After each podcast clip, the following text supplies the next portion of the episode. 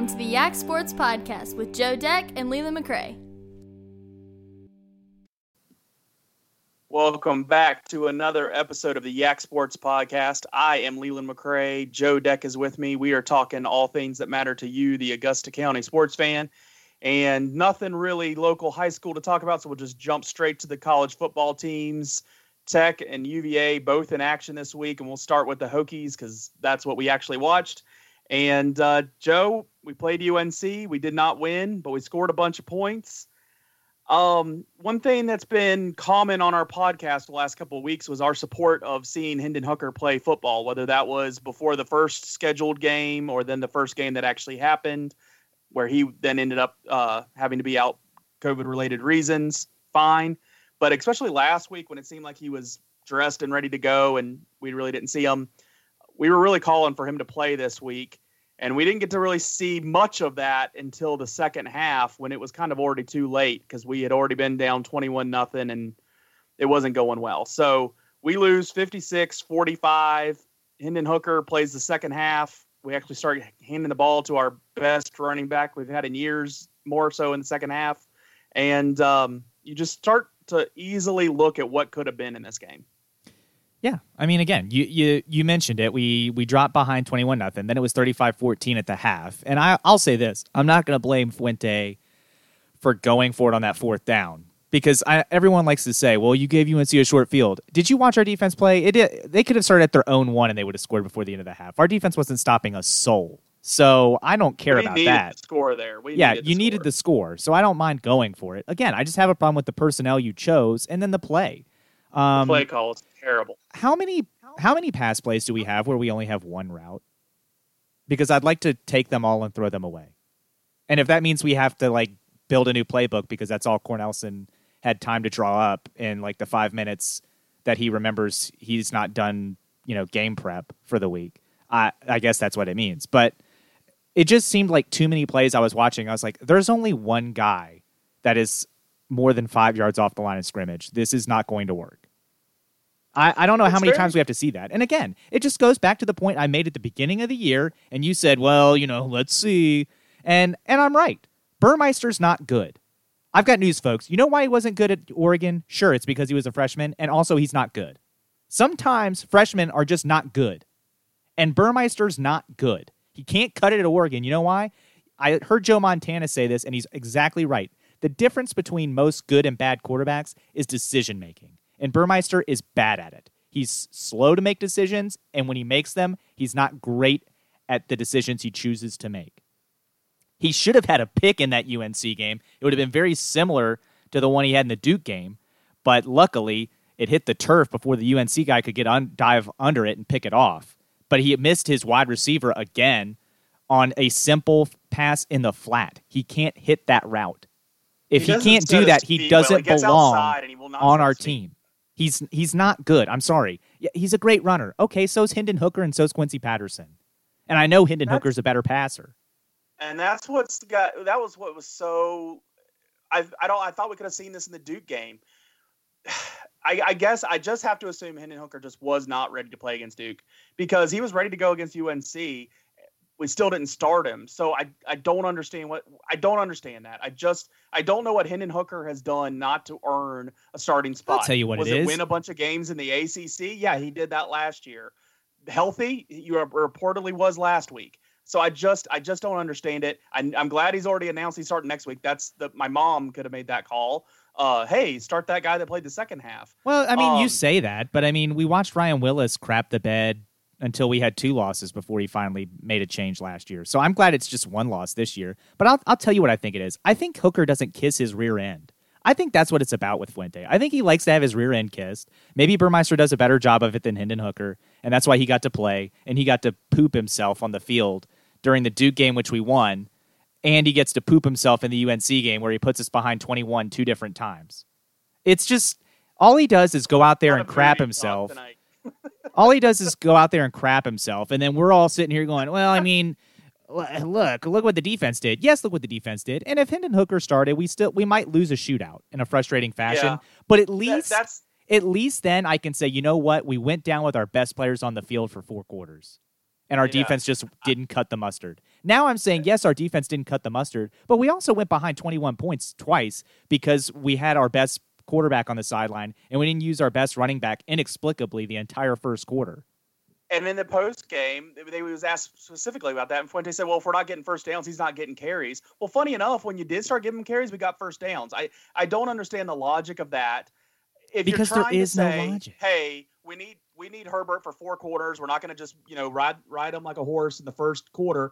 I would understand that logic, but then don't say the opposite of that in the post game. Don't also win in that fashion at some point and I'll believe it. So right now, just play your best guys and see what we got. Stop trying to overthink everything. And I think that's what I saw with the play calling on the offensive side of the ball that really frustrated me is that we were just making things too confusing and too hard. Just keep it simple and and go. And and I'm not saying only have one pass route. That's not what I'm saying. I'm just saying don't get too cute. You don't have to do everything. As much as I, it was cool to see Hooker catch the ball because it just reinforces, hey, our offense is more dynamic with in it. We don't need to do that stuff, and we can still play good football. And also maybe take a snap under center on fourth and one or third and one at some point in our lives. Like that, we're so far away from that right now as a program, and it drives me crazy because that's that is what Virginia Tech football is: is third and one, and we're nowhere getting it. And now it's we're in shotgun, and we just hope our momentum can fall forward when we hit the line of scrimmage. It's just it's just frustrating. We're down 15 guys again this week, so it just starts with the negative tone, and then when you go down 21 and our best players aren't on the field, absolutely, it's frustrating. Yeah, and but again, uh, if he puts Burmeister in this game, you're gonna laugh and say, "Oh, Joe," but seriously, you fire him because he's an idiot. He has proven to you that he is too stupid to run a Power Five program. There is no. Let me tell you the one quarterback that he can put in to sub out Hooker in certain instances when he's healthy is Quincy Patterson, and you do it when you're inside the five yard line because, and you know what that play is? That's when you have one pass route because I do. I don't know if I love Quincy Patterson's decision making all the time either, but that way you say, look, this is an I RPO. this is an. RPO. Yeah.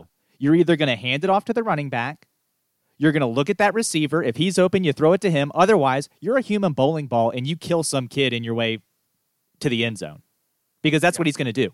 That's the only time you take Hendon Hooker out and put a different person in at quarterback.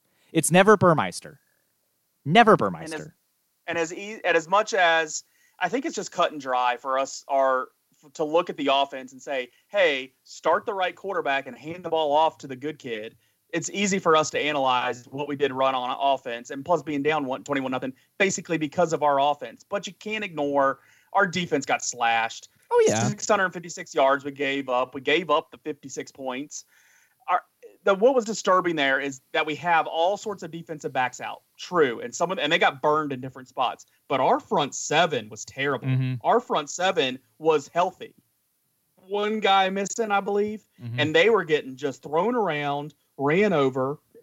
They were getting 10 yards of play, and that was because of our front seven. And then they'd go over the top and beat one of our cornerbacks, and that that stinks. But I'm gonna I'm gonna give those guys a break a heck of a lot quicker. The fourth string guy, the you know the Matheny kid who has a scholarship to yeah, be a wrestler a at UVA, he gives it up to come play football sure he got burned. He didn't. He had some great plays the other week. Did not have great plays this week. I'm going to give him a pass and talk about our front seven who are scholarship players, not walk-ons, that are just absolutely getting trashed against a team that I know they're eighth when we played them and now fifth in the nation. They are not that much better than us talent-wise. They look extremely better coached, but when you put our good guys on the field and put our talent on the field, things evened up a lot more. Maybe we don't win that game playing straight up even the whole way, but we're not we're not down 21 nothing at any point in that game. We're not fighting from behind the whole game. It's going to be a battle game. You know, last year was a real tight game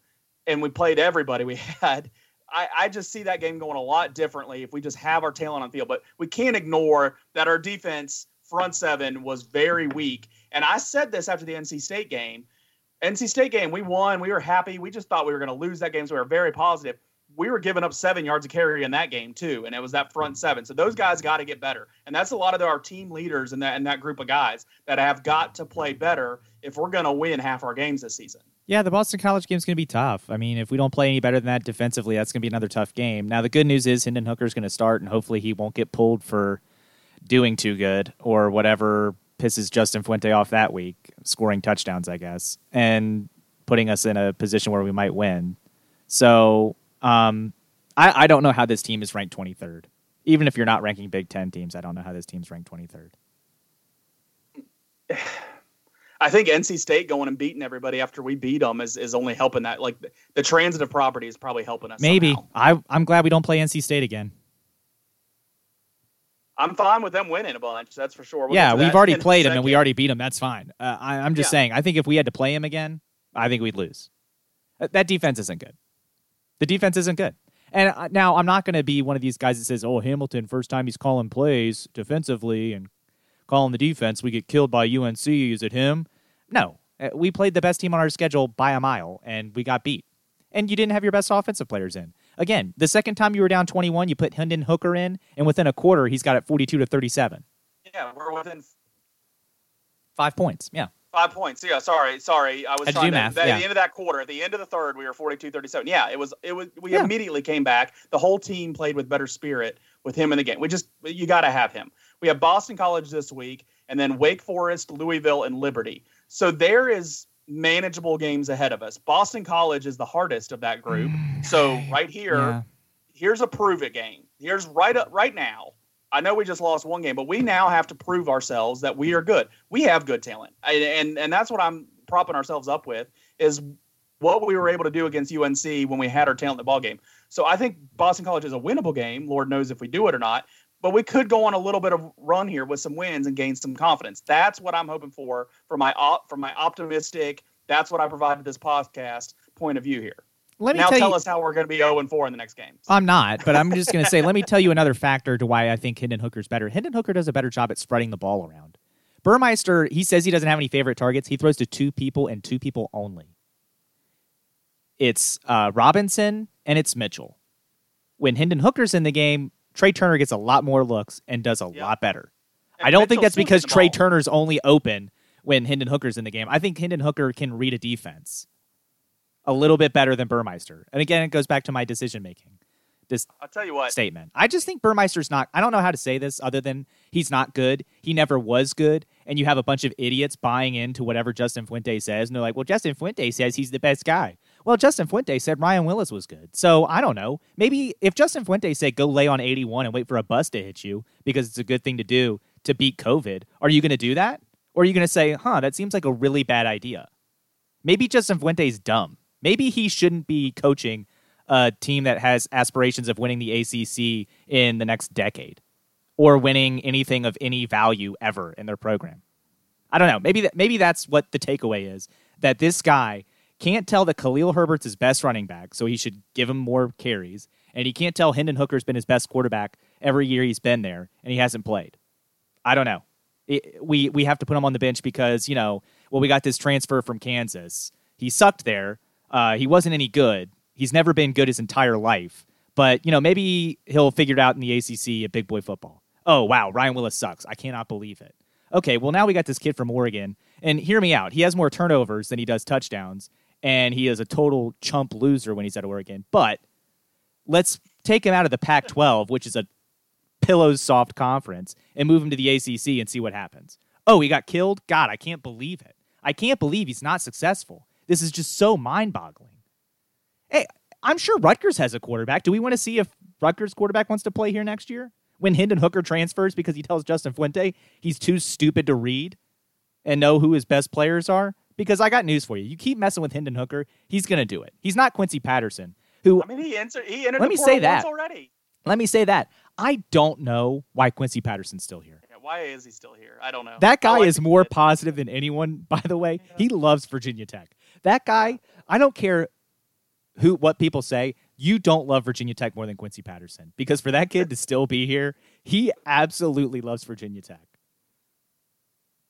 I I've consistently not been as negative on Burmeister as you, but I have never disagreed that I, I've I've always I've said straight out, not agree or I don't care what you said. Hooker should be starting this season from the beginning. Only health kept him out, and he should have been starting as soon as he was ready to go. So I'm glad we're going to see that this week. It gives us a better chance to win football games, which you'd think is the point of it all. UVA, who rode an upswing of the last last season and from before then a little bit, this is probably their biggest disappointment of a loss that they've had in a bit here. They they've had some losses, but you know, losing to Clemson and losing to some decent teams, that's not as big of a problem as NC State. I don't think is good at football, and I think we showed that when we played them. They play with some heart because we saw them beat Pitt, and now we've seen them beat UVA 38-21. Now, you would you would think if you looked at a lot of Twitter, well, UVA lost their quarterback and this and that, and they were playing with this guy, and he wearing number 39 or well, I don't know what number he was wearing. I did but notice that, and I asked Yeah. that question to my brother. I was like, "Why is a guy wearing number 36 as their quarterback?" As the punter playing. Yeah, I was like, maybe that's why UVA is not doing good. Is because some kid wearing like number a punter, too. 36. Yeah. Yeah. I don't know if that's really their backup quarterback. God bless him. But I Pick a different some number. comments like that on Twitter as the game was going on. So I was like, okay, like kind of justifying what was going on, and I just figured, you know, the quarterback went down early, and you know that's why they were down early, and and then things settled in. No, they were down twenty four nothing, or or most of that with their quarterback still in there. Um, and then he got knocked out. They got a score before halftime to you know get some momentum before halftime, but turnovers killed them. They're playing with their second string quarterback who's trying his heart out, but he throws some picks. Lindell Stone is the is the big kid there playing quarterback, and they lose the game. And um, I I just I don't think NC State's very good. I, I I hate to say, hey, one of the teams we beat isn't very good. That's why we beat them. But I just didn't see much out of that team. Even when they played Pitt, I just didn't think they were that great. I just thought Pitt was worse.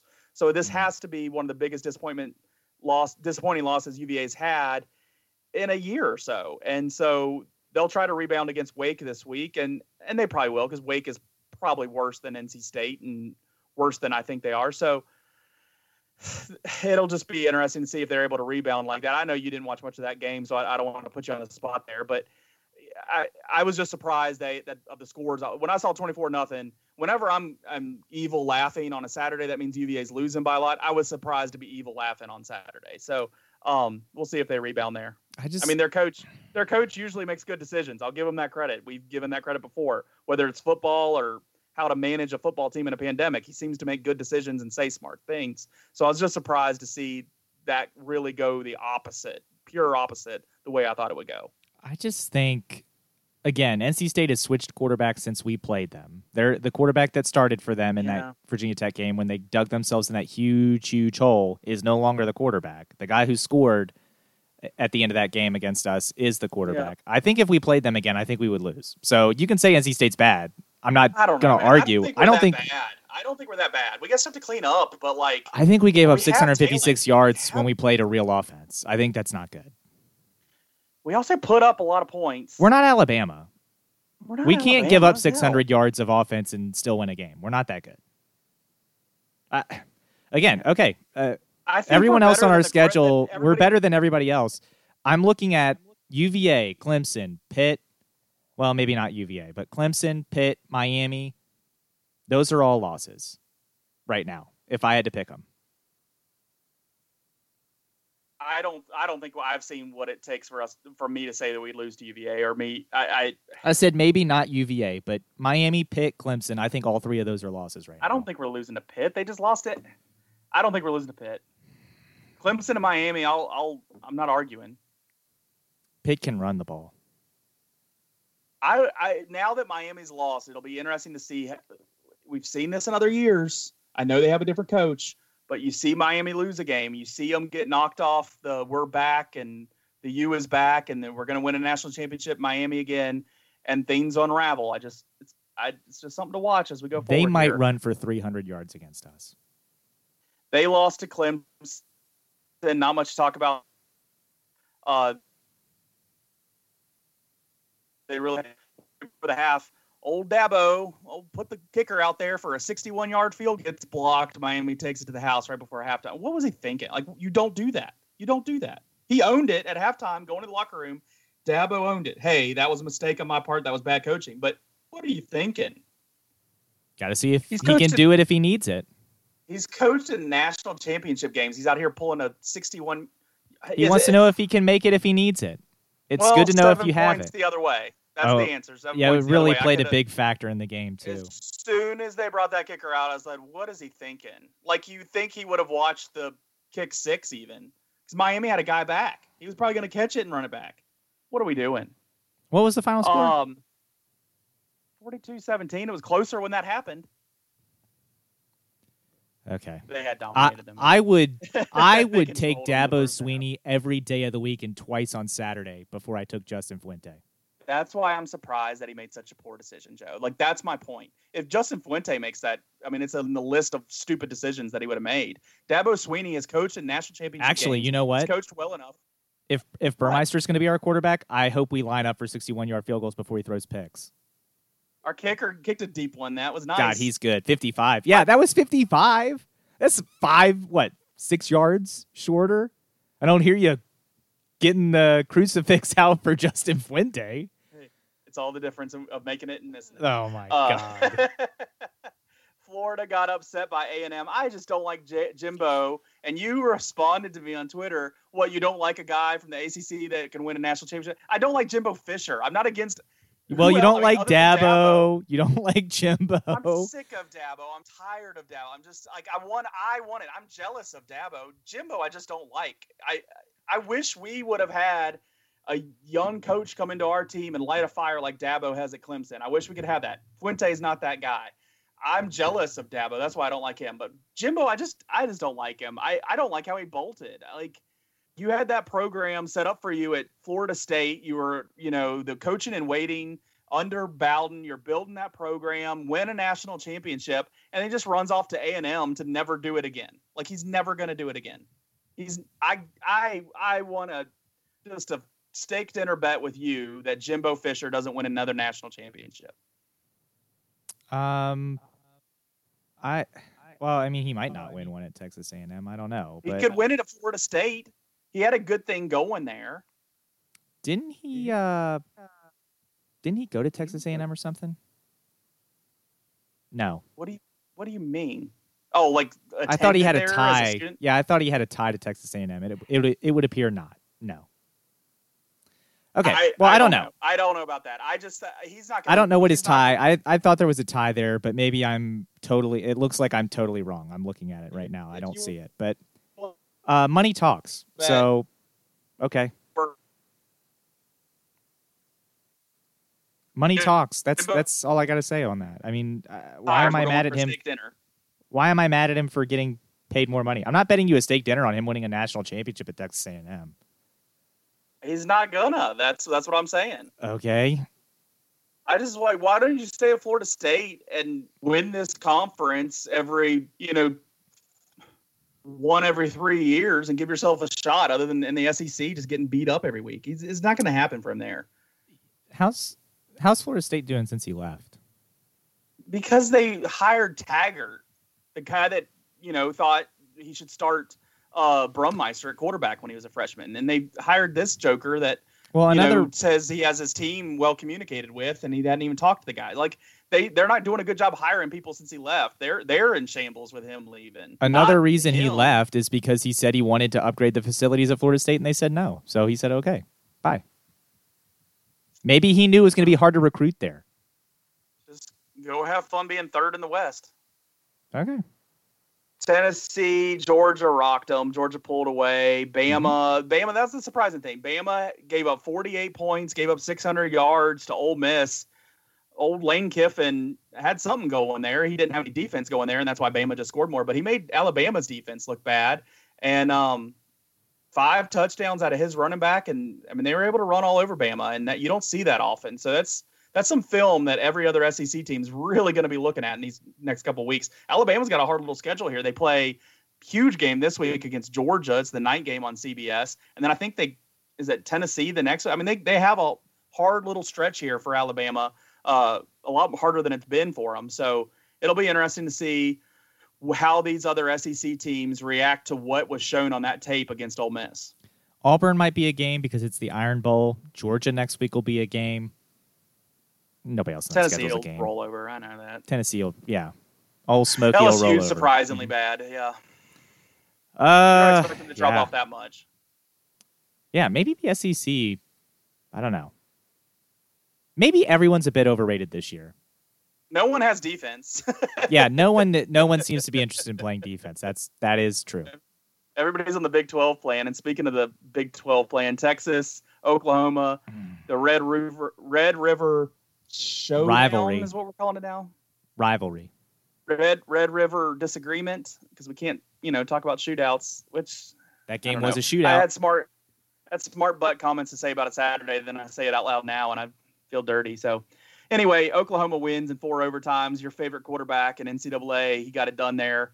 Um, and uh, Oklahoma wins. So now both Texas and Oklahoma are two and two, and uh, pairing that with TCU's loss to Kansas State, where Gary Patterson was pleading for, hey, everybody, Oklahoma and Texas lose. You think the Big 12's done? What are you talking about? We're still here. Well, they lost to Kansas State. Big 12 is absolutely Done. done. I didn't argue with you when you said it two weeks ago. Didn't argue about it last week. This week is another reason. It's absolutely done. And it was a fun game to have on the second TV while our game was going on. It's a lot of scoring going on between those two games. Uh, but uh, the Big 12's done. That's that's all yeah, that's been proven. Big 12's dead. Um, super disappointed that Texas wasn't able to win, even though it would have kept the Big 12 a lot, maybe. Um, I just hate seeing that kid win. God, he's such a Yeah. jerk. Yeah, he. There's just a lot of arrogance coming out of that kid. So looking How awesome was it when he uh, had his injury and Yeah. uh, they had to work on him after he threw the ball straight up in the air for a pick? Oh, man. So while that game is being played, obviously, is the Virginia Tech, uh, I don't know, practice where they had 11 guys on the field just trying to trip a UNC player on his way to the end zone. But I, We could have used that We UVA coach from back in the day. we saw- people out. Brad and I on my laptop, I have the Texas Oklahoma game, and while we were watching a UNC guy run into the end zone celebrating the first time we were down twenty one nothing, I think the this Spencer Rattler kid from Oklahoma is getting sacked and just throws the ball up in the air, and I just instinctively laugh. And my brother looks at the laptop thing because he knows I'm not laughing at what's going on on the TV, and he sees what happens and he's laughing because he's seen that season. And he's sitting there going, because Gus Johnson and them are talking about, oh, this kid's so great. Uh, he's the number one prospect out of Arizona, blah, blah, blah. And Brad goes, uh, are they going to ask, uh, why didn't he finish the year as the number one prospect out of the state of Arizona? I was like, no, no, they won't. But that being said, I love Gus Johnson. Joel Klatt I could do without, Johnson. but Gus Johnson's amazing. Gus Johnson is amazing. I miss him on March Madness basketball. Um, all right. So this coming week, we got George, Alabama. Already talked about it. Appointment viewing right there, no doubt. We play at a similar time, so you just gonna have to work out two TVs because George, Alabama's got to be on in the room. Yeah, it's while, gonna be uh, laptop. while Yep. you're enjoying the hockey game. So now we get to Leland's rant, second week in a row, and I feel like you ranting about the same things week after week. So they announced the ACC schedule for October 24th, and Mm-hmm. who'd have thought they put UVA back on the ACC network? Virginia Tech gets a little bit of a break for Comcast users. Virginia Tech gets to be on the RSN playing Wake Forest at 3:30, but Virginia has Miami at 8 o'clock. And so I get my tweets start going again. It's ridiculous that Comcast and um, the ACC network can't work things out, and the ACC is playing games with it, allowing them to schedule these games on ACC network. I was like, I want to know how you know UVA's been on there a bunch. I want to know exactly. I want to I want to see it for the whole whole league to make sure I'm not being unfair. So I run a quick tally, look at everybody's schedule, see what games they played on. Sure, Virginia Tech and Virginia had an ABC night game lined up that got canceled. It didn't happen, so we can't count it. But Virginia has been on the ACC network every single week. They've been on the ACC network every time they've played football. And then I noticed Pitt has only been off the ACC network once. And I was like, well, Pitt, I didn't expect that. You know, I have some stats saying Virginia, Virginia Tech, you know, it's been on there a lot, and that's fine. And between, you know, starting to pair up the states and kind of look at some trends, and between Virginia and Virginia Tech, you know, eight, 90% of the games that have been possible have been on there. But here's Pitt, you know, all but one. That's surprising. What's going on there? And so I just do a simple Google search for Pittsburgh. Um, cable provider, ACC network. Sure enough, there's an article from September 12th where, hey, the only other place in the ACC footprint that has a problem with one of the leading cable carriers for uh, for the local areas is Comcast in Pittsburgh. And so it's so obvious what they are doing. And I know it's the guys handling the money that are making these decisions, and they're the ones saying, you know, we need to put the pressure on them. We want these people calling in saying that they want the network, and they we that way um, the cable provider will cave and and and take on the carriage fee and all that. The ACC is not smart to allow this to happen. You're jading your fans that existed. I mean, you're talking UVA fans that have been in the ACC forever, and you're you're making them mad. You're making them mad, and it's a bad decision at a time when people were reminded that they can live without sports. Last spring, most of this summer, I think it's a scary time to start leaving these people without what sport they want to watch. Because hey, when this thing does get taken care of, or their you know cable service does adjust, are are the ratings going to be there? Are they going to be back? Are you going to gain all these people back? I, I'm not sure. I think this is a bad decision by them. Same thing for Pittsburgh. I know Virginia Tech's off that network this week, but it's bad for the state of Virginia. It's bad for ACC in the state of Virginia, and it's bad for Pittsburgh.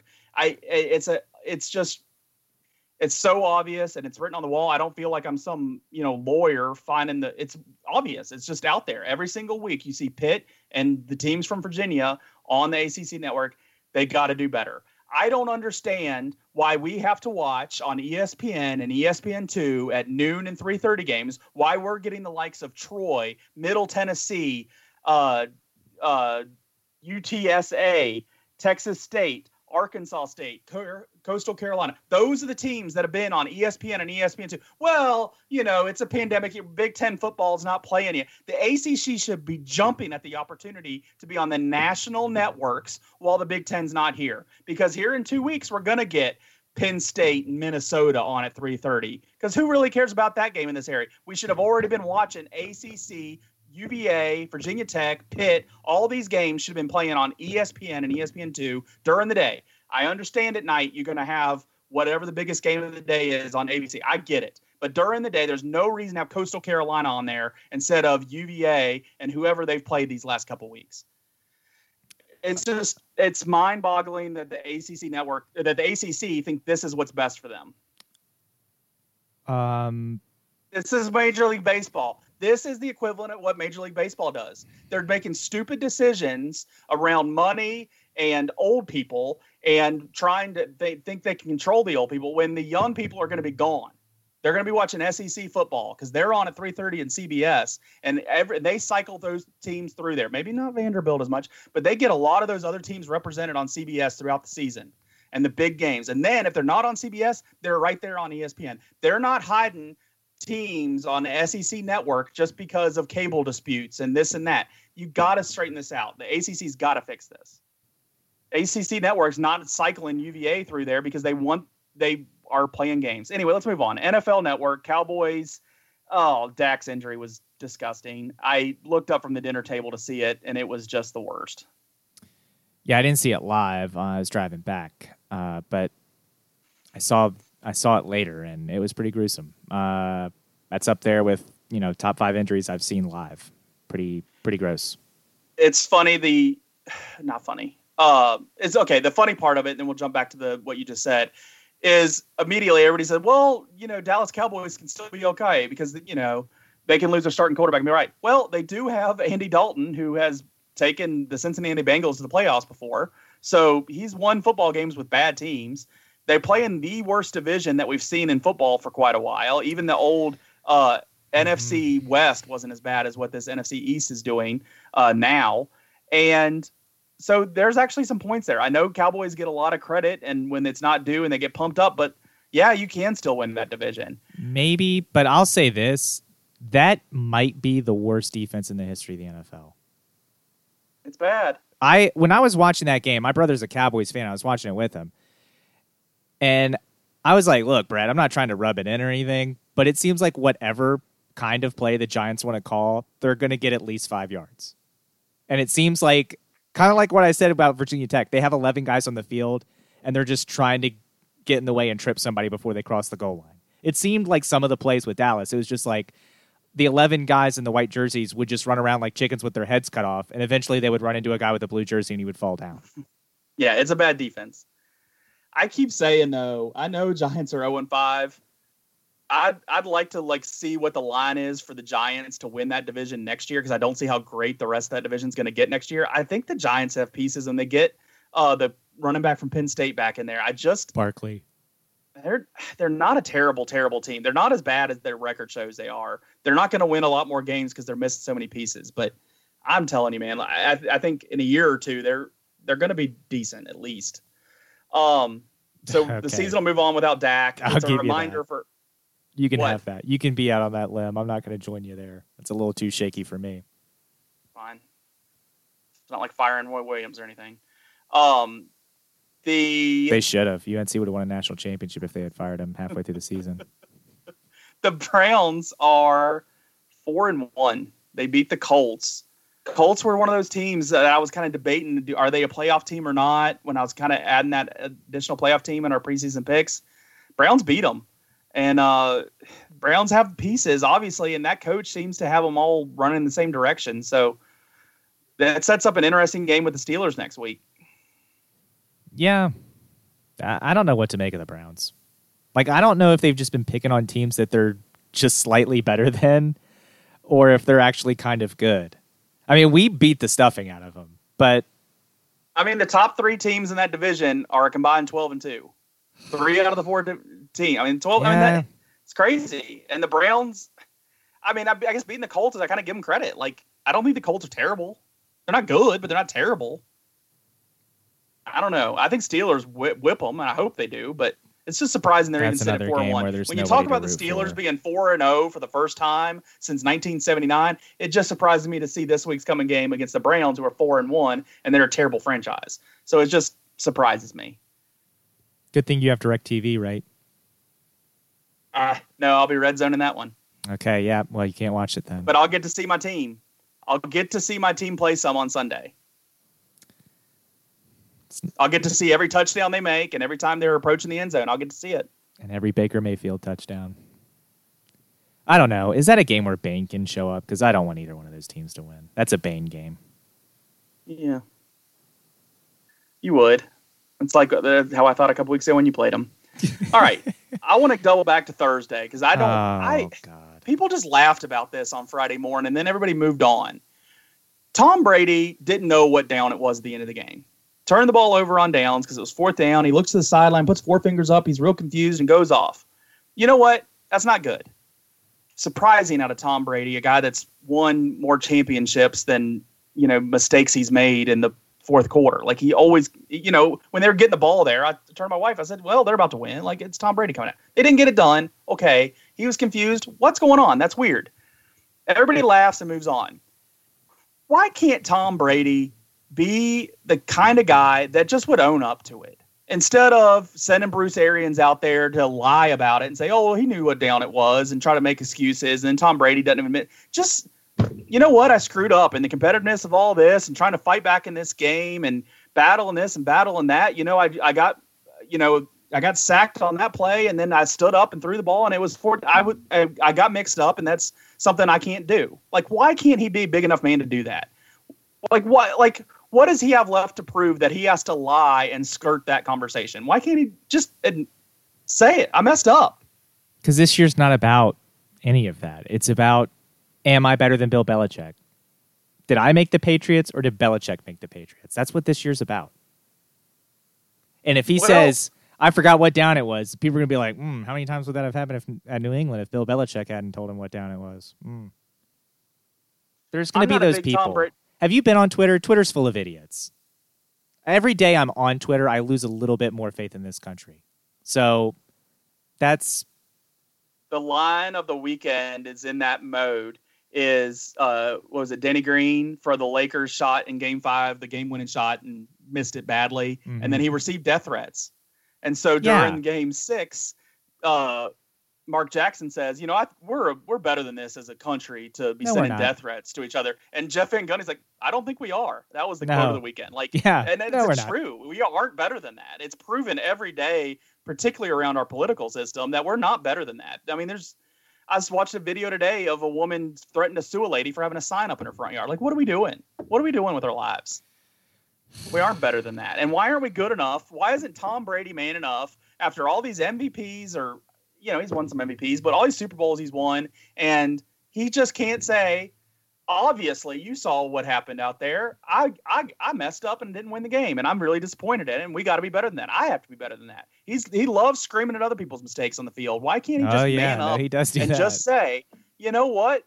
with everything going on there, uncharacteristically, I messed up. Most times in those situations, I've succeeded. And this is a different feeling for me at this moment. You know, it's not like I've never failed before, but you know, this is kind of a different way of doing it, and I, I got to be better than that. Why can't he just say that? Why can't he be that kind of man? I don't know, Leland. Maybe one day we'll have him on the podcast and we can ask him. I don't see why ESPN can't rip him the same way that I'm trying to right now. Wow, because that doesn't get ratings. Um, football team played. LA Rams played better. They won 30 to 10. I don't have much analysis on that there's going to be a lot of those games for the football team. They're going to play games and lose. That's what's going to happen. But this week they get to play the Giants. It's an opportunity for them to win. It's an opportunity for the Washington football team to prove that I'm wrong about the Giants having. I was going to say, if the Giants lose to the Washington football team, you need to take your New York Giants take and flush something it. Something tells me though that that's not going to be any kind of blowout. I think it's probably be a competitive game, and it'll be 17 to 13 with one of those teams doing slightly better. And it won't be 17 13. That It'll be like be 18 14 or something. That game shouldn't numbers. be on TV. You should you shouldn't be able to watch that in this country. Yeah. Fox should just abandon it. Put that on the ACC network. Yeah, I'm okay with that. Right. Ravens on a Sunday afternoon. Ravens uh, beat the Bengals the same way Washington football teams have a lot of games they lose 30 to 10. Ravens are going to have a lot of games they win 27 to 3. The defense is solid. Took care of the Bengals. Bengals stink anyway. I saw uh, a lot of Ravens fans mad that we didn't win that game by more. I was just like, I don't know. We won by 24. Cruise control. Yeah. I I texted you. I maybe it was in the group text. Maybe it was in the group uh, text. I was gonna say we don't have him. RG three? No, don't do that. Um, but and maybe it was in the group text, but I thought it was to you. Uh, where like near the end of the first quarter, we're already up 17 nothing. And I'm worried about Joe Burrow because he's just getting killed every single play. And I just, you know, and I don't he know if people, I don't know if you or if it was in the group text, if people thought I was joking. I was being dead serious. I was like, they need to get him out. Like, I'm scared he's going to get hurt. Yeah. You know what? I have been trashing on Joe Burrow. I know he's a, in a, in a rival team in the in the conference in the district there district. Um, the division. Division. He stood in there. Joe Burrow's stood in there, made some plays, and a lot of these games the Bengals have lost or tied have mostly been on their defense. I mean, he's he's out there trying to make some plays. Against the Ravens was a bit tougher of a day for him, the toughest day he's had. But I I don't think he's going to be terrible in the NFL. Uh, Ravens have the Eagles this week, and uh, that should go similarly. Steelers already talked about them having the Browns. All those games played at one o'clock. So all our local people, I know there's a lot of Steelers fans around here. Uh, you're you're only going to get two of the three there, or you can watch some red zone like I'll be doing. Great. Um, let's go to baseball. Mm-hmm. Let's talk some baseball. Tampa's up to, two games, none. That's nice to see. Yeah, I needed that because if the Astros had been in the World Series, now look the best part was actually Friday night, where the Tampa Bay Rays came back and beat the Yankees when they hit a awesome. home run off of uh, Chapman. And it was a Valley Leaguer that did it. Mm-hmm. Yep, John Leonard was the first uh, to call that out that I saw, um, but that was great that he was able to do that. Michael uh, who's a Waynesboro General. Yep, back at 15. That was barely awesome. caught on in the majors, and there he is hitting a game winner off Chapman. Yeah, couldn't have happened to a nicer guy in Aroldis Chapman um, against a worst guy. Yeah. Oh my god. But when uh, that happened, and the Tampa Bay Rays won, it gave me somebody to root for. Jeff tagged me on Twitter, letting me know that too. Um, here's something. And look, I know Jeff was doing it, and I appreciate Jeff doing it. He can feel free to do it. I just want him to know, like, when it comes to doomsday scenarios and things like Yankees Astros, uh, if you think I don't have a pulse on that, I don't.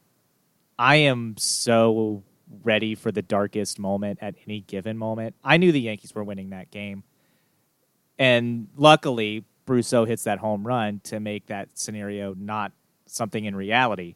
But I was yeah. already I like envisioning. Yeah. yeah, I was already envisioning Yankees, Astros, ALCS again. And this time I have to face the reality that the Houston Astros are cheaters.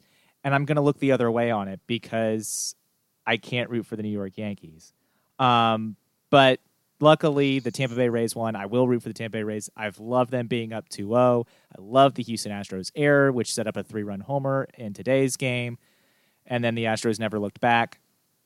I'm rooting for the Braves against the Dodgers, not because I have anything against the Dodgers, but just because everybody wants the Dodgers, so I'm I don't.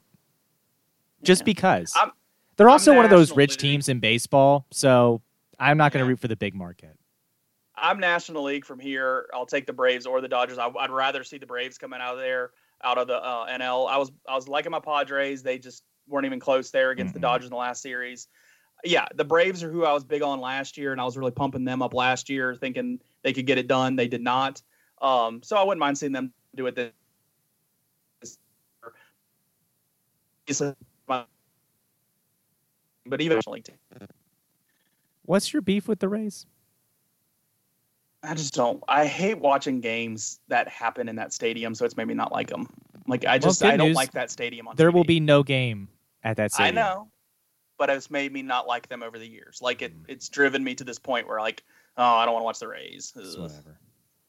I get that they're the anti Yankees and Red Sox in that division. I understand that concept. I just, I'd rather the Orioles out of that division than Tampa Bay. Well, me too. But Tim Kurkjian says the Tampa Bay Rays are the smartest team in baseball.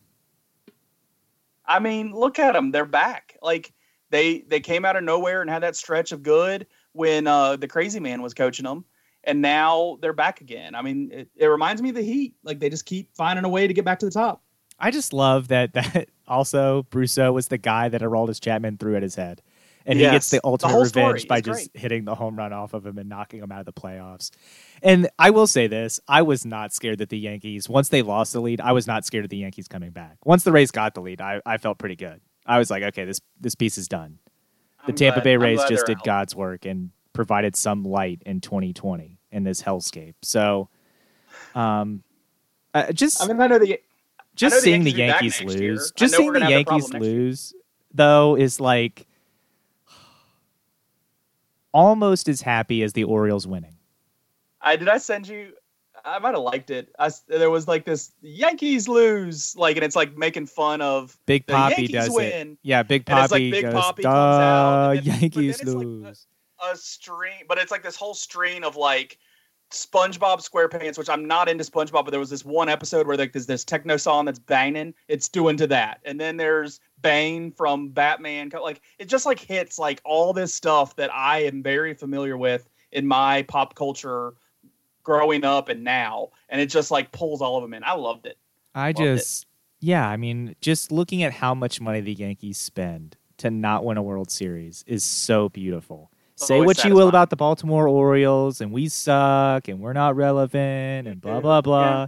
You guys are last place in the division. You're terrible. Actually, we're not last place in the division, but you guys are near the bottom of the division. Blah blah blah. That's fine. We didn't spend a half a billion dollars to go out there and not win a World Series.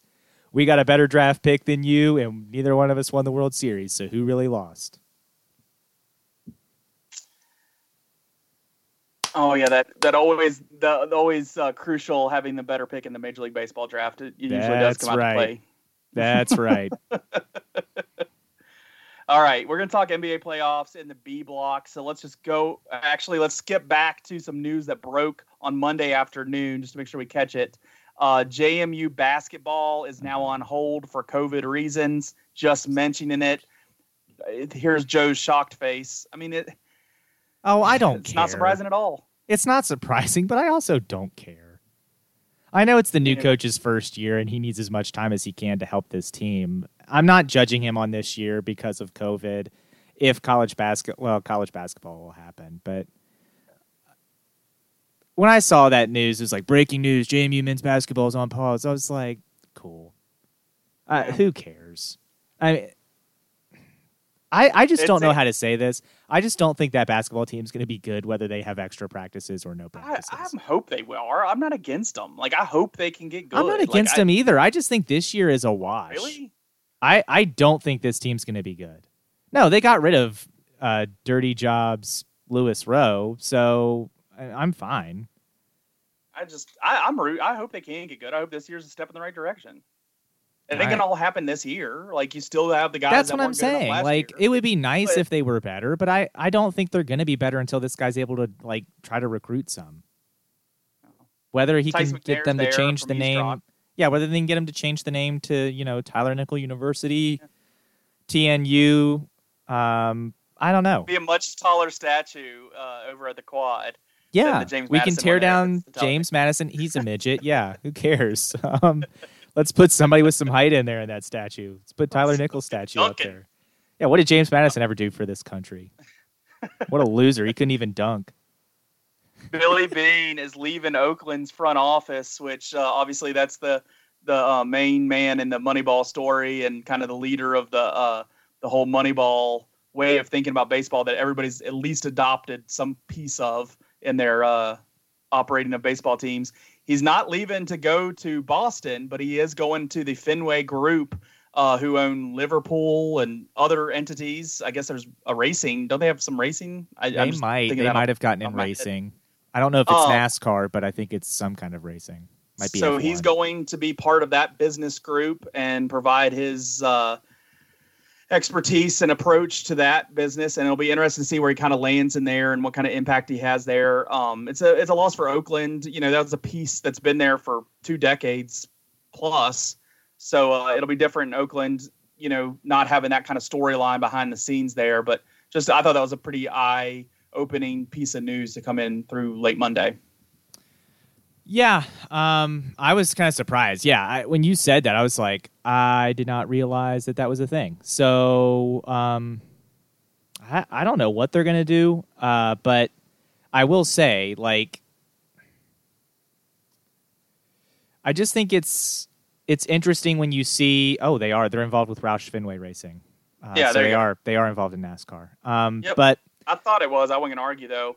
Since So- obviously know more about NASCAR than any person on the planet. So- I I don't think I said that. I just knew DEI was a was a uh, cup team, but yeah. So I think it's I don't know what he's gonna do if he's not involved with the baseball side. I don't know what I would trust him to do. I don't know that much about Billy Beane to be fair. Maybe he's a super stock car racing kind of guy, and maybe he'll fit in there. too, though. You get a lot of these people in those kind of like upper management, kind of big picture, kind of approach, kind of thinking guys. Like he's probably not doing the grunt work, so I, I bet he has some impact. If they're that's a money making entity there. If they're pulling him in for that, they, they know what they're getting. And it, if even if he doesn't know much about Liverpool soccer or something like I don't want him to have any Racing football. decisions there. Yeah, I don't want him to have any decisions. But it might there. just be more like generalization about the company, not specific to any one team or entity within the company. It might just be more, you know, these people get on boards and stuff like that. He might have some kind of an equivalent kind of spot with them there. I don't know. We'll see. I don't know. Yeah, we'll see. I just don't It'll want be him to make. I want him to have zero decision making capability with Liverpool Football Club. And don't worry, after the Merseyside Derby this weekend, we'll get a soccer update. But I'll wait till next week. Sounds like I'm on the edge of my seat there. All right. It's a big you we were talking Merseyside derby. Everton's first place in the Premier League right now. They're, they're they've won every match. Liverpool can't say the same right now. We teased Cody Co- we teased Cody Elliott in the B block. Let's get to that B block.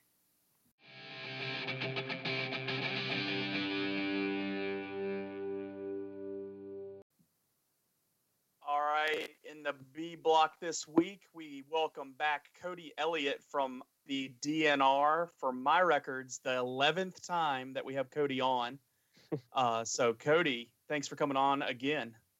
Yeah, absolutely. Uh, it's, that's wild. Eleven times. That seems like a lot. it doesn't. We haven't had you on for a bit. We left you alone this summer while uh, there was no sports to talk about. Yeah, it, there wasn't much to talk to me about. That's for sure.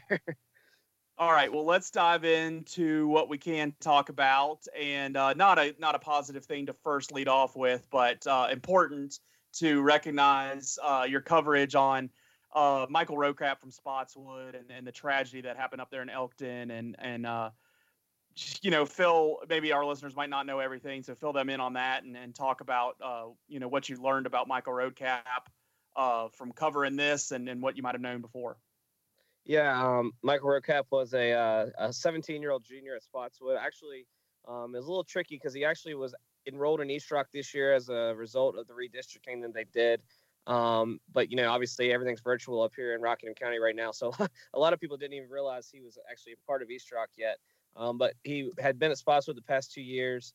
Um, just an all-state wrestler, great guy, and uh, got in a car accident last uh, Friday. Was a pass or two Fridays ago was a passenger, um, and and died on the scene. And um, you know, all-state wrestler uh, the past two years as a freshman and a sophomore. Um, so obviously very talented. I believe his record was something like 69 and 30 with 39 pins. Um, he was he was ranked sixth in the state both years. Um, a, a, district champion. Uh, you know, just really really good wrestler. I mean, all around. I, I, can remember watching him last year, and I was really impressed with him. He's one of the guys that I thought really had a chance. Um, when I did the the Who's Next series a couple months ago, talking about some of the up and comers to watch for this year, he was one of the names I had listed. Um, really, a, a really talented guy, and um, I think his best days in, on the mat were ahead of him. Um, and it, you know, that that was all great and everything. And then the one thing I think I learned, uh, you know, was just as good as he was on the mat, and as much as you know we all respected him and, and enjoyed watching him wrestle, he was an even better person off of it. Um, you know, just speaking to some of his teammates and his coaches, um, his, his club coach at, at uh, Shenandoah Valley Wrestling Club, um, everybody said the same thing. I mean, he just went to work. He put his head down. He's a blue collar kid. Um, you know, I don't think he he got caught up in too much. He didn't have any social media. He didn't, you know, care about any of that stuff. It was just he wanted to wrestle and he wanted to go home and, mm. and be with his family. And um, his younger sister Brittany is actually now a freshman at East Rock. She also wrestles. Um, so so the family, you know, will kind of be able to um, hopefully live uh, through her and, and kind of see. You know, Michael worked with her a lot. That's what his mom uh, told me last week was he spent a lot of time with her, kind of um, you know, teaching her the ins and outs of wrestling and things like that, and kind of hoping that she would be able to to be successful at the varsity level. And uh, yeah, now they're going to you know have a chance to see that. And um, yeah, just a tragic, tragic act, you know, incident. And, uh, both both communities are really, you know, they were yeah. really struggling. It was, a, it was a rough couple of days for I think, you know, both Spotswood and East Rock combined. The student uh, from a community like that uh, but then also one that you know is so so viewable and and having such success uh, in athletics, it, it, it usually does uh, draw more people's attention. But uh, a tragedy and uh, a big a big void up there. Absolutely, yeah, and I think the the one thing you know these things are never um, good. There's there's it's never a positive, but I think you know the one thing that you can always say when you see things like this is you kind of see communities come together, and I think that's what was the coolest part um, about this. You know, Spotswood and East Rock have their rivalry um, with sports, but you know, when it came down to this and um, when this happened, you just kind of saw both communities come together. Uh, I heard, you know, they had family night um, the, the, Monday following the accident, and, and, they said it was a packed house. Um, you know, cars were were all the way down 33. So, um, you know, just it, it's a tragedy, um, but you know, it it is it does warm your heart to kind of see the communities come together and everybody kind of you know, even you had guys from Broadway and TA and wrestlers from Rockbridge sure. down two hours. So, you know, you had all the surrounding schools kind of come together, especially in the wrestling community, because the wrestling community is it's a little different than any other sport in the terms of, you know, those guys go out there and they they put it all on the mat and they, you know, they're they're physical with each other, they throw each other around, and then at the end of the mat, you know, at the end of the match, you don't have anyone to blame but yourself. And that's where you see a lot of the respect come with these wrestlers is, you know, even people that I talked to about Michael, they said that you know whether you beat him or you or you lost to him at the end of that at the end of the match, he was going to shake your hand and and tell you you know good job whatever and. Um, that's something I think is pretty cool about wrestling. It's a pretty tight knit community, and I think you saw that you know kind of come to life, um, you know, during this. Well, uh, again, you know, I, I, think I speak for Leland too. Uh, our hearts and thoughts go out to the family there, and uh, hope that they can be able to move on and um, just a really sad story, like Cody said. Uh, but moving to the sports side uh, and what we're looking ahead to, we talked last week to TJ Eck about it a little bit, but with you, uh, we want to ask you too. With Tyler Nickel coming up again, a lot of colleges looking at him with in terms of basketball and hoping to be able to convince him to come to their school. Uh, do you are you hearing any other news schools or know of maybe something he's thinking in terms of a college decision? Yeah, no, I, I haven't heard anything on the decision. I'm actually scheduled to talk with him tomorrow. Um, ah, we're a day early. just to kind of catch up and see where he's at. Um, but you know, I don't think I don't expect him to rush through that decision, especially with with COVID having a huge impact this summer. Mm-hmm. Um, but you know he he has had opportunity. I'm sure TJ mentioned he's he's been invited to the Wooden Camp, which is considered the top 50 juniors in the country. So obviously he's quickly rising up the the national board, um, and that's considered kind of an evaluation for the McDonald's All American game. Yeah. Um, you know he he's you know he's getting national attention for a reason. I mean it, it's kind of to the point. You know I, I don't think you're surprised anymore anytime you see a school that it does come up or does get mentioned. Um, you know, I know Stanford, Wisconsin, Pitt has recently been talking to him. So, you know, pretty much name a conference and you can find a couple schools from that conference that's been interested in him at some point. Um, you know, if you go on to some of the national recruiting sites, you know, I've seen UVA is is a projected crystal ball, but that's I'm pretty sure that's just because people are assuming that because he's from Elkton and and things like that. From what I've, you know, from the conversations I've had with Tyler, um, you know, he hasn't even went on visits yet. He hasn't done any of this stuff like that. So he's got a little bit of a ways to go once the NCAA finally gets back to kind of letting letting the normal recruiting period and recruiting phase happen. Uh, I don't. I just don't see him rushing this decision. I can see him making it. You know, beginning a senior year, maybe even during senior year. I mean, I just don't see him making that decision anytime in the next coming up upcoming months. You know, maybe if COVID wouldn't have happened and he would have had a normal off season and he could you know, go to these places, but I just don't see that happening. Um, you know, with the with the circumstances right now. So speaking of COVID, um, with the you know we're all hoping that VHSL sports are back uh, soon, but with the kind of the the threat of not getting past phase three still in the balance here. Are we looking kind of at a situation where maybe Tyler Nickel is thinking about transferring and going somewhere else to a to one of these private schools or academies to play basketball? I, I, you know, that's I guess up in the air. Up until this, up until COVID, I would have told you absolutely not. I've I've said that for probably you know a year, year and a half now. People have asked me if if I ever thought, you know, even when he was starting to blow up. Naturally, nowadays people expect these kids um, to go to prep academies or you know go to these other schools to get more opportunities. And I think those schools are more meant for kids who, you know, maybe aren't getting the looks that they want um, where they are. Sure, then then maybe take a chance and go to a St. Anne's or a Miller School or wherever. Um, you know, I think with Tyler, he's clearly getting. You know, I don't think he, anywhere else is going to boost his um, his his recruitment anymore. Now that could all change, eh, of course, if uh, if the VHSL something happened that the VHSL can't go ahead um, with sports in December. Um, and, and, you know, basketball season for some reason got canceled completely.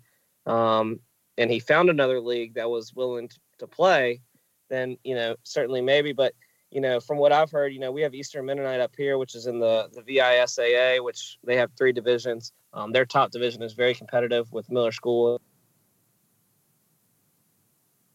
and VHSL in terms of expectations. It's, there's actually probably less of an expectation that they play more than the VHSL. The VHSL actually at least has a plan in place. The VISA, VISAA has been a little bit behind the eight ball on that. So, um, you know, it, it would be interesting to see. I think if the, if the VHSL did have to cancel the season, and Lord, you know, I hope not for my sake as well. But if that did happen, you know, I'm sure that he would look into his options. Um, you know, but I, I don't know what options would be there, honestly, because if the VHSL isn't playing, I don't know who is. And on top of that, you know, again, you know, I just think he's in a good spot right now, and, and his travel ball circuit is where he's continuously got his looks over the years, anyways. Um, and you know, travel ball is certainly usually over by this point in, this, in the school year, typically. Um, but you know, just this past weekend, he played in the scene circuit. Um, you know, along with several other local guys. Uh, that's that they still have two more weekends of that. So there are opportunities out there for him to get his name out there still. Um, it'll just be interesting to see what happens. Yeah, that's something I haven't thought about. I, I don't know. I would be interesting to see what would happen if if they cancel the year. But you know, fingers crossed, we don't we don't have to cross that bridge. well, for all those times that I've uh, on the radio hopped on one of your interviews uh, after a game, uh, feel free to ask that question tomorrow and uh, use it from us. Absolutely. so, uh, looking at, uh, I really appreciated your outlook on high school football, kind of feeding the need there for a couple a little bit of time there where you were looking at the schedules ahead and talking about the big games. So going through each district, Valley, Shenandoah, and we'll throw Bull Run into just because we can't talk too much high school football. Name one game in each one of those uh, districts that uh, if you got to cover any games this year, if you could only cover three games or one game in each district, which game would you pick from each district? Yeah, I mean, in the Valley to start, you know, I, I think you have to, as, as long as, you know, the tradition remains, you have to go with Harrisonburg Spotswood. Um, yeah. That's added the district championship for the past three, four years now. Um, last year was a very intense game, um, not in terms of the score, but just in terms of some stuff, you know, during the game, tensions, yep. and afterwards as well. Um, those two teams do not like each other very much, so that's always a fun rivalry. And again, like I said, that's that's come that's decided the district champion for several years now. So, um, you know, I certainly think there are other games and other teams this year that are going to make that district more interesting. But you know, until that's proven, I think that has to be the game you look look toward. Um, you know, and then going to the Bull Run, I think uh, the, the one game I think I guess that stands out, especially for me, is East Rockingham and Luray. Um, East Rock's kind of rebuilding a little bit, but we said that last year, and they they surprised us and put together another strong year. Um, you know they're rebuilding a bit, but the, but the game that stood out to me, I guess, for, and the reason why this one kind of is something to watch is you know East Rock was kind of having a mediocre year last year, and they played Luray um, up in the Shenandoah Valley Football Classic, and Luray I think at that point had either zero losses or one loss. They were they were in control of the Bull Run, and East Rock just I mean whooped them that night um, up at JMU. I mean it was not even close from the start, and from there, it kind of seemed like it propelled both teams. Luray ended up going and losing in, early in the playoffs, and East Rock obviously went to the regional championship against Draft. Uh, so it'd be interesting to see. Luray's got a pretty good squad again. They've got Austin Holloway back at running back. Dalton Griffith, the, the quarterback, is back. So they're going to be pretty strong. Man, they got everybody back. yeah, yeah. So yeah. they're going to be a good team, and it's going to be interesting to see. You know, maybe they want to get some revenge, and and you know that's just always a game. I feel like those are two of the teams in that district now. You know, along with Strasburg and Clark, they've kind of established themselves as kind of the upper echelon, and um, you know that's just a game locally. I think that'll be what of interest. And you uh, see a lot of social media trash between those two programs as well. Absolutely, and two very passionate fan bases, and yeah. Uh, you know, Luray kind of falls over into the, you know, they kind of trickle into the Page County area, of course, and Elkton's right there. So you know, you got a lot of some probably some family ties and things like that there. Uh, that's sure. That's definitely a, an intense one. Um, and then to the Shenandoah, I guess. Uh, you know, I think it has to be Riverheads and Draft. I mean, yeah. you know, I think Draft is um, going to be really good again. Obviously, Riverheads is Riverheads. Uh, you know, Kobe uh, Rothgev from Wilson uh, now at Draft, so that's a huge. You know, uh, adding him with Aaron Nice in that backfield is just, you know, that's that's pretty uh pretty strong duo there for them. And um, you know, draft just I was really impressed with them last year. Obviously, they they lost some pieces there with Will Jones and a couple of those guys, but I think overall they're going to be strong again. And um, you know what what can you say about Riverheads that hasn't been said? But um, I think when you look at the Shenandoah as a whole, those are the two teams to uh, to watch for, and that's the game. And that you know, whenever those two teams are good, there's no doubt that the crowd is. Uh, oh yeah. Out And everything else follows. I mean, uh, from when I was working for the Waynesboro paper, I mean, that was always the game. I can remember, you know, whatever year it was, and uh, 2016 maybe 2015, and it, the stands were just absolutely packed out at Stuarts Draft. I mean, it's just um, probably one of the bigger rivalries now with with Wilson kind of being down recently. I think Draft's kind of taken that role on um, a little bit more recently. So uh, that's probably the one in Shenandoah. But yeah, I mean, a lot of games, like I said, you know, across the board. I'm just excited to have, and I, I, think it makes it more interesting. I mean, obviously, I prefer a 10 game season, but just basically just district games for all these teams. I mean, that's you know, you have no time to, you know, get your kinks out. It's okay. It matters the week one, and it matters from there on. There's no yeah. And everybody's going to play. I mean, everybody's schedule was, you know, five of six games are the exact same for most of these districts. So I mean, it's just everybody's going to have the same schedule, and that that makes it very even, makes it fun.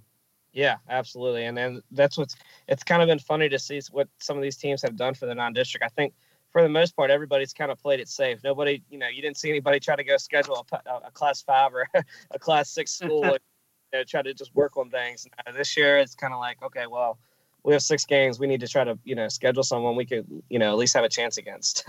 yeah, a lot of even matchups. What was was exciting to see out of those. Absolutely, and I, I, thought it was cool. Some of the, you know, some of the non-district matchups are, are you know, interesting. Like Stuarts Draft and Broadway is a, is a game. Um, you know, I can't remember the last time those two teams played, but um, you know, that's a game that kind of takes me back to when I was in school, and and that was a Valley District rivalry and a Valley District game, and um, just different matchups like that. And then of course up here we have Spotswood playing William Byrd, and that's of course Brad Lutz from Broadway is, is now the coach there, so that's an interesting dynamic. Um, so yeah, some some pretty cool matchups uh, across the board for the non-district games. Yeah, last time draft and Broadway played was 2016. Draft winning 35-7.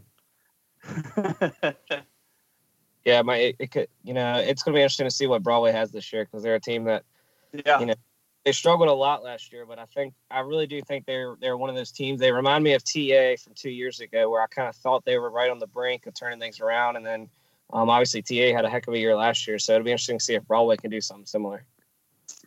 Yeah, it will be interesting to see what Broadway can do, and that uh, kind of brings me to the next feature you've done lately for the DNR that I've really enjoyed. You've done a lot of uh, flashbacks on this day for the DNR, and and it's a lot of high school football, and that's what draws my attention first. I think you grab some other stuff, but the high school football is probably you know what I'm familiar with the most, and so I wanted to ask you which story, looking back, stood out to you most? For me, it was a Broadway story, and it was talking about their head coach that had uh, so many wins. I, mean, I had just kind of launched at Broadway. I just wasn't as familiar with Broadway back then, and, and I know you played in the Valley District, so you probably were aware of that. But I that kind of made me know more about Broadway's history when you brought that up on this day. But what was one thing that kind of stood out to you most that looking at those on these days you maybe didn't know before, or, or it kind of was jaw dropping when you looked back? Well, there's one game particularly, well, one performance, I guess I should say, that really stood out the most, and that was um, Michael Holmes. Yeah. Um, R.E. Lee. I, mean, I, I, forget the rushing total now, but it was some. It was just something ridiculous. It was like 400 some yards, I believe, and then like it, I think it was eight touchdowns. And this was all by halftime. Um, you know, I, I I think that just speaks for itself. That was just an insane performance, and you know, and adding to that, I think the one thing that stood out to me, I guess, was just you know, it's just cool to me to look back and see some of the names, some of the names that maybe you forgot about. Um, you know, not every single star athlete around here goes on to play um, at the next level, and and you know, Daquan Scott from Lee, he obviously went to JMU. That's not that's not the case there, but he was a guy that had a lot of big games, and it was kind of it kind of brought back flashbacks of him because I played against him. Um, Alex Owa from Harrisonburg was another guy, uh, and then recently, you know, uh, in the early 2010s, um, DJ Hines from Stuarts Draft was a guy that, that was mm-hmm. on there. Um, yeah. Yeah. I mean, there was just a, a bunch of, you know, it was just really cool. Terrell Mickens, when he was playing for Lee, was yeah. Lee basketball coach. So I think that's just been the coolest part for me is just going back and seeing these names that you maybe kind of forgot about or kind of forgot how capable of an athlete they were. And then when you actually see the numbers now, um, you know, and going back and reading them, it's it's pretty interesting to me. And uh, you know, that's been something that's it's kind of just fun, and and I think people have enjoyed it. And um, you know, it's obviously something to keep me busy while all no sports are happening. But that's been fun. And then you know, right now I'm working on the uh, we're working on a special section. Um, an entire section dedicated to girls basketball in the Valley. And so I've been interviewing Jeremy Hartman because he coached the league girls, and of course the Buffalo Gap girls had those state titles. Um, you know, Spotswood's had a run, Broadway, TA. Yeah. Or eight years in a row where the Valley, somebody from the Valley in general had brought home a state title, which is pretty incredible. And, you know, going back and reading about some of those uh, players and some of those memories, some of those stories, I mean, it's, it's really cool. I enjoy it. And, you know, it's always reading stuff like that kind of, you know, it gets you fired back up and motivated again for, for the season to start. Cause you're like, man, like you just relive it. And then you're like, man, I'm ready to go cover a game like that now. I'm ready to write a story now. So I'm definitely ready, ready to write a game story after, you know, going back. well, I want to move it to uh, keep it basketball related, but move it to the professional level. Um, I think you've mentioned on here before that you're you're a Lakers fan, so your Lakers end up winning the NBA title this year in six over the Miami Heat. Uh, what do you think of the series, the bubble, the playoffs in general? Yeah, let, let me clarify one thing. I am a Kobe fan. okay. a Lakers fan in 2020, but um, I certainly respect you know what they did and things like that. I thought the series uh, was interesting. I thought you know um, obviously, it's just another uh, another mark for LeBron, another you know another thing for his legacy. Um, I think the thing that stands out to me the most though was the Heat. I thought that was the biggest takeaway yeah. from the bubble, um, especially. I mean, Jimmy Butler. You know, I, how can you not respect what he did? Uh, I mean, that that team was just so fun to watch. They were gritty. They they did all the right, the little things that nobody else wants to do, and I, I, that was something I enjoyed. You don't see that too much out, out of the NBA.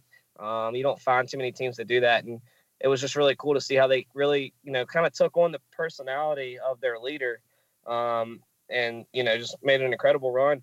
And you know, even when they were down three one, that game six performance. I mean, I I watched the fourth quarter of that game, and LeBron was, you know, he was absolutely he had an, an, an incredible night, um, yes. a four point triple double, and every time he would go down and get a bucket, um, Jimmy Butler had an answer, and that was just really cool to watch. And um, you know, uh, you have to have a lot of respect for LeBron, but I, you know, again, I think the one thing that stood out to me was the Miami Heat's performance. I just, uh, I think, I think Jimmy Butler, you know, took himself from maybe just being a guy that everybody knew to now, you know, I think he's got, you got to consider him a, a, at least a, a star, definitely, but maybe even a superstar in the NBA.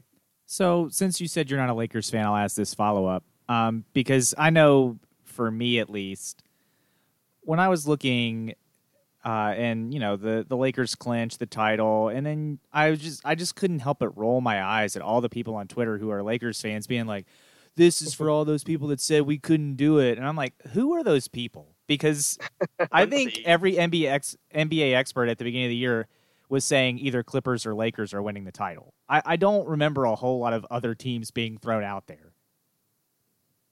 Yeah, uh, yeah, you're probably right. um, I, I, don't think many people picked against them. Um, yeah, you know, I, it's I'm probably the worst one to talk about this because I'm in a I'm in a group chat with about 10 LeBron fans who oh, you know oh, they, you know they are never satisfied. So um, you know, I, I it, it's tough. I, I have no doubt that LeBron is one of the best players of all time, and I and I hate getting into that argument with people. It's the most. I'm just so over the argument in general. but you know, I just think uh, you know, Lakers. I just think just, they had. I think that's how Lakers fans have always been, even when they had Kobe and Shaq, and even when you know when they had Kobe and Dwight Howard and Steve Nash and all those guys. I mean, they just always play this role like, oh, nobody thinks we can win, but everybody knows they're the Lakers. I mean, um, you know, I guess ten years in LA probably feels like you know, 100 years anywhere else, uh, you know, besides Boston, maybe. There's, it, it, I think they're just so used to winning. And so when they go through a 10 year stretch, it's like, you know, the world is, the world is crashing on them. yeah, I was going to be a Wizards fan. Yeah. it's an interesting dynamic in that town because, like, everybody kind of, I, I, I don't think everybody was against the Lakers, but, you know, two years ago, before right before LeBron came there, it was like, well, it's a Clippers town now, and Ballmer had bought them, and all this, and even even like with LeBron there and them not making the playoffs last year, there's like all this Clippers talk, and it's just like in a snap of a finger, no, it's it's Lakers, and it'll always be Lakers. It's never gonna be a Clippers town. Like just it it just isn't. It's like if when the Yankees kind of drip, they're gonna be right back at it, and and it's just it it's just like that. Well, it's interesting to me too, is and, and I'm not one of these guys, but a lot, you know, there's a lot of Kobe fans and LeBron fans who you know, they hate the other player. You know, LeBron fans don't like Kobe and Kobe fans don't like LeBron. And it's interesting to me how now all of a sudden, you know, how many people, you know, how many people who are actually Laker fans and, you know, not just like myself who was a Kobe fan, but, you know, after Kobe left, you know, I went on and cheered for the DC teams. I'd cheer for the Wizards. Gosh. Yeah. That's awful, by the way. But, you know, terrible transition. Yeah. Zero to 10 would recommend. LeBron, you know, how all of a sudden this fan base is like, oh, now now we like LeBron because he brought us a title. So it's very interesting. Like you said, it's it, the dynamic around that that team has changed so much in two years. I mean, you know, I can remember a lot. It just it seems like forever ago now that Brandon Ingram and and Lonzo Ball and all them were on that team with LeBron, and that was literally just two years ago at this day, and it feels like it was like ten years ago at this point. We'll see what happens yeah. if he's able to win another title there, but it does kind of feel a little bit like the Jeter A Rod thing where Kobe will always be the Jeter kind of guy to the Lakers fans, and LeBron will kind of be the A Rod. Yeah, I'm, that's yeah, yeah. I think you know as long as you know unless LeBron just reels off five straight titles or something. yeah, something that's what I'm saying. Like we'll see what how many else he can win, but it, it kind of feels like that where it's like this will always kind of be Kobe's team. Well, yeah, uh, there's a, yes. I think a lot more that goes into the Kobe thing too than LeBron because Kobe was a guy who got drafted or not got drafted, but you know started his career mm-hmm. there, uh, spent his entire career there. Uh, you know, I, I think you know it's a little. There's just a lot more than you know even just championships. I think is a lot of reasons. The reason Sure. that that loves Kobe is you know probably a lot more than just the five rings or whatever. I think there's you know it kind of goes deeper than that. So Uh, is Hokies football over? oh, absolutely I, no, no. The Hokies football is not over. No, I you look. they This is what I deal with every week. It kind of feels like Clemson or bust. every year. my gosh, no, man, no. Oh gosh, okay, no. You know, there That's there right. certain things that need to be fixed, but um, Well, but I head mean- coach is one of them. oh man, I- no, I I'm not. I am not giving up on that team yet at all. I I think, you know, I'm not saying Saturday was a, a beautiful showing by any means. There's a lot of things that needs needs to get fixed, especially defensively and with some of the decisions on the offensive side as well. But um, I mean, I think UNC is legit. I definitely do think they're the real deal. and I think they deserve credit.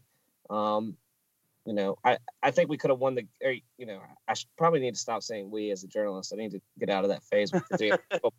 I hey, that degree's hanging on your wall, man. It's a week. yeah, I mean, I, I definitely think you know they need to. to they could have won the game, and they, they, they certainly have reasons to be upset with both sides with different, uh, you know, different ways. But um, I think there's definitely a lot of positives too. I mean, um, what we saw at a hooker, I think you couldn't have asked for much better. Yeah, I mean, I would love to Yeah, see him in the first half. and we've beat that to death in, in the A block. But yeah, it sounds like you are on a level-headed approach, closer to, to me than what you know Joe on the edge of the cliff here. Uh, one thing that's like frustrating me though is like, I mean, I take some pride out of what our coaching staff was able to do, especially in the NC State game, and and well enough in the Duke game that you know we're missing a lot of guys, and we're still finding W's. And and sure, a loss always makes you look at things differently, but man, like it just seems like these none of the other teams around the country, especially the ACC, have addled and it's just guys out. Our defense is decimated, and you just don't see that out of Notre Dame that had to postpone a game. You don't see that around the country with other programs that had to you know cancel a game. I just I just wonder why it continues to spread there. And I mean, do we need to cancel? Like, is that the difference? Do we need to like cancel a game and cause chaos to our schedule just to get past this? Yeah, you know, I don't, I don't know what the causes you would, because you would think, you know, if we, if you, it was the games that were the issues, because if we had to cancel a game, you would think that it, it was coming from there, but then you would think the other teams that we had played would have outbreaks if that was the case. So you know, it has been frustrating. I mean, you know, they've already they had to cancel or postpone two games already. Um, you know, I, it's hard to tell. I mean, I know there there's been little times, you know, little things I've read on Twitter, like, you know, you see so so much during the game, like just during the um, NC State game, I think it was, or no, the sec uh, the second game against Duke, Darryl Tapp comes over and he's he's pumped that you know we got a big sack and he's he's like chest bumping one of the players and he doesn't have a mask on and you know, the player had just taken his helmet off. It's little things like that. I think sometimes maybe you know as, as football coaches and football players, you know, it's still not natural to put that mask up. You know, as as much as it should be, as much as us as a country, you know, are trying to make that the, the normal to do and for the right, you know, for people's safety. You know, I think you know when you're when they're in those probably in those game, you know, environments and those game um, modes. You know, I think naturally they kind of just forget. You know, maybe they forget the outside world a little bit. You know, they're just playing football and they kind of forget about the safetyness part of it. Um, you know, we kind of saw it with Patrick Mahomes the other night after the game when he went up to, to Gilmore and, you know, was hugging on him and giving him a high five and everything. And then we, the next day we find out Gilmore's positive. So I think it's just when they get in the, you know, and I'm not saying this is just about Virginia Tech, but any of those teams naturally, I think one of the one of the contributing factors is when they're out there, you know, whether and maybe this is at practice too, but you know, when you're when they're playing the game, you know, naturally they forget, you know, that hey, the, the world is in a pandemic, and if if you're not careful, you know, you could put a lot of people in jeopardy here. And they're and they're college kids. That's the that's the other thing is you know you know they could be in class and um, you know Virginia Tech's campus is open. They are having some classes in person, so you know if they go to class and you know whoever is sitting beside them that went to a you know random frat party or whatever, that doesn't even have to be an athlete. You know that's a possibility too. So I think there's just a lot of factors, and it seems like you know maybe something happened early on, and now it's just been one of those things where um, between the contact tracing and um, actual cases, uh, you know, I think uh, we're at that's where that's where you're seeing a lot of the numbers come from. Yeah, it's just tough to, you know, the 15 minutes before the game find out, you know, the dozens of players that are missing every week. It's just tough, tough that way. But Cody, thanks for jumping on with us. Uh, we're gonna let you get out of here because we've uh, been all over the place with you already, and uh, we appreciate you coming on. We look forward to getting you back, especially when high school uh, sports is getting back going. Yeah, no problem. Look forward to it, guys. And and I'll I'll plug for you, and you can clean up uh, if I don't say it right. But I mean, obviously Cody Elliott for the DNR, and they have you can go to their website and find everything he has. Follow him, uh, but also his own podcasts that he hosts are always are always good listen. So I recommend that for all our listeners, like always.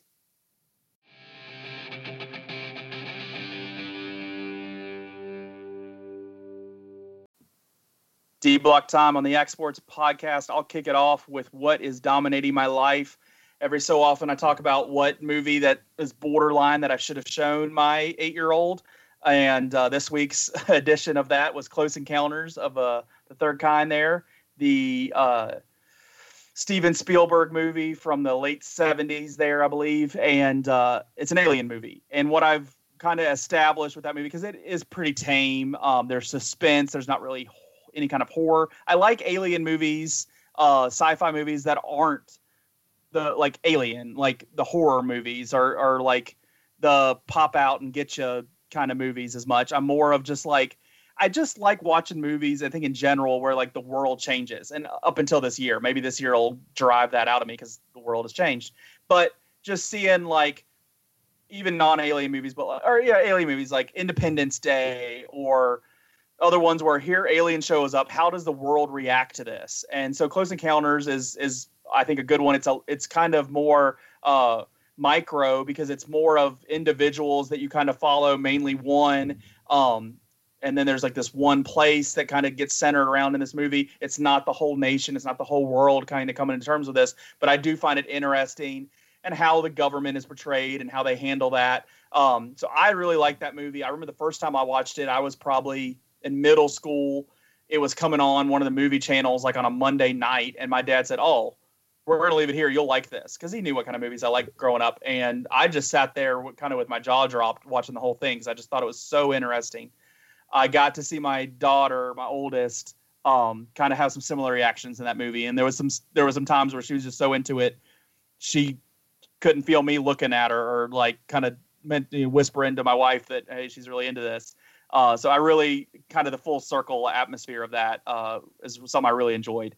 Um, so Close Encounters, uh, if you haven't seen that movie, I, I recommend it. I mean, it's a it's a movie from the late '70s, so there's certain standards of uh, special effects that you're just going to have to hand you're going to have to accept that you know the proportions are always aren't correct in these things flying across the screen. Um, but uh, it's I think it's a solid movie, and it's that team that brought you Jaws and brought you Jurassic Park and E.T. It's you know Spielberg direction, uh, John Williams music. There's some common traits between them as you get with Spielberg movies. So um, I just recommend it for being an older movie, and, and I really enjoyed watching that with my daughter. That's great.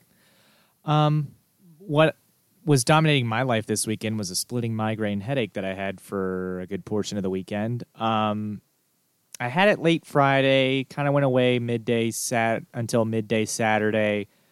Uh, I mean, it would be nice to blame Justin Fuente for it, but probably not the actual cause if I were to get medical expertise on my migraine headache. Um, but that's what dominated my life. So unfortunately, I didn't get to see a lot of the Georgia game. Uh, I didn't get to see any of the night games uh, with Clemson and Miami or any of that, so that kind of stunk. Um, so hoping next weekend's maybe a little bit better, or this weekend coming up, but who knows? We'll just yeah, chalk it up to 2020. It's been great. I'm, I'm not going to disagree with you on that one. Migraines are the worst.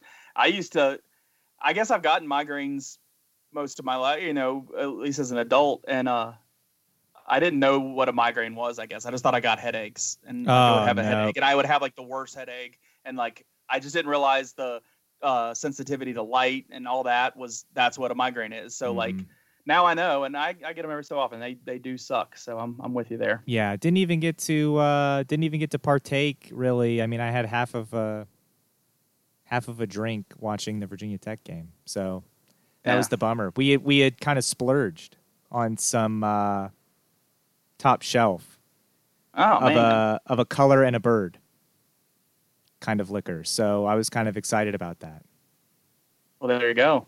They don't sponsor us, so I won't say their name. But if they ever want to, Here's the hint. Uh, what I know that you need to know was disappointing news this morning to hear that Joe Morgan passed away at the age of 77. Uh, he is one of my favorite broadcasters. He's probably a guy that gets overlooked on a lot of people's lists.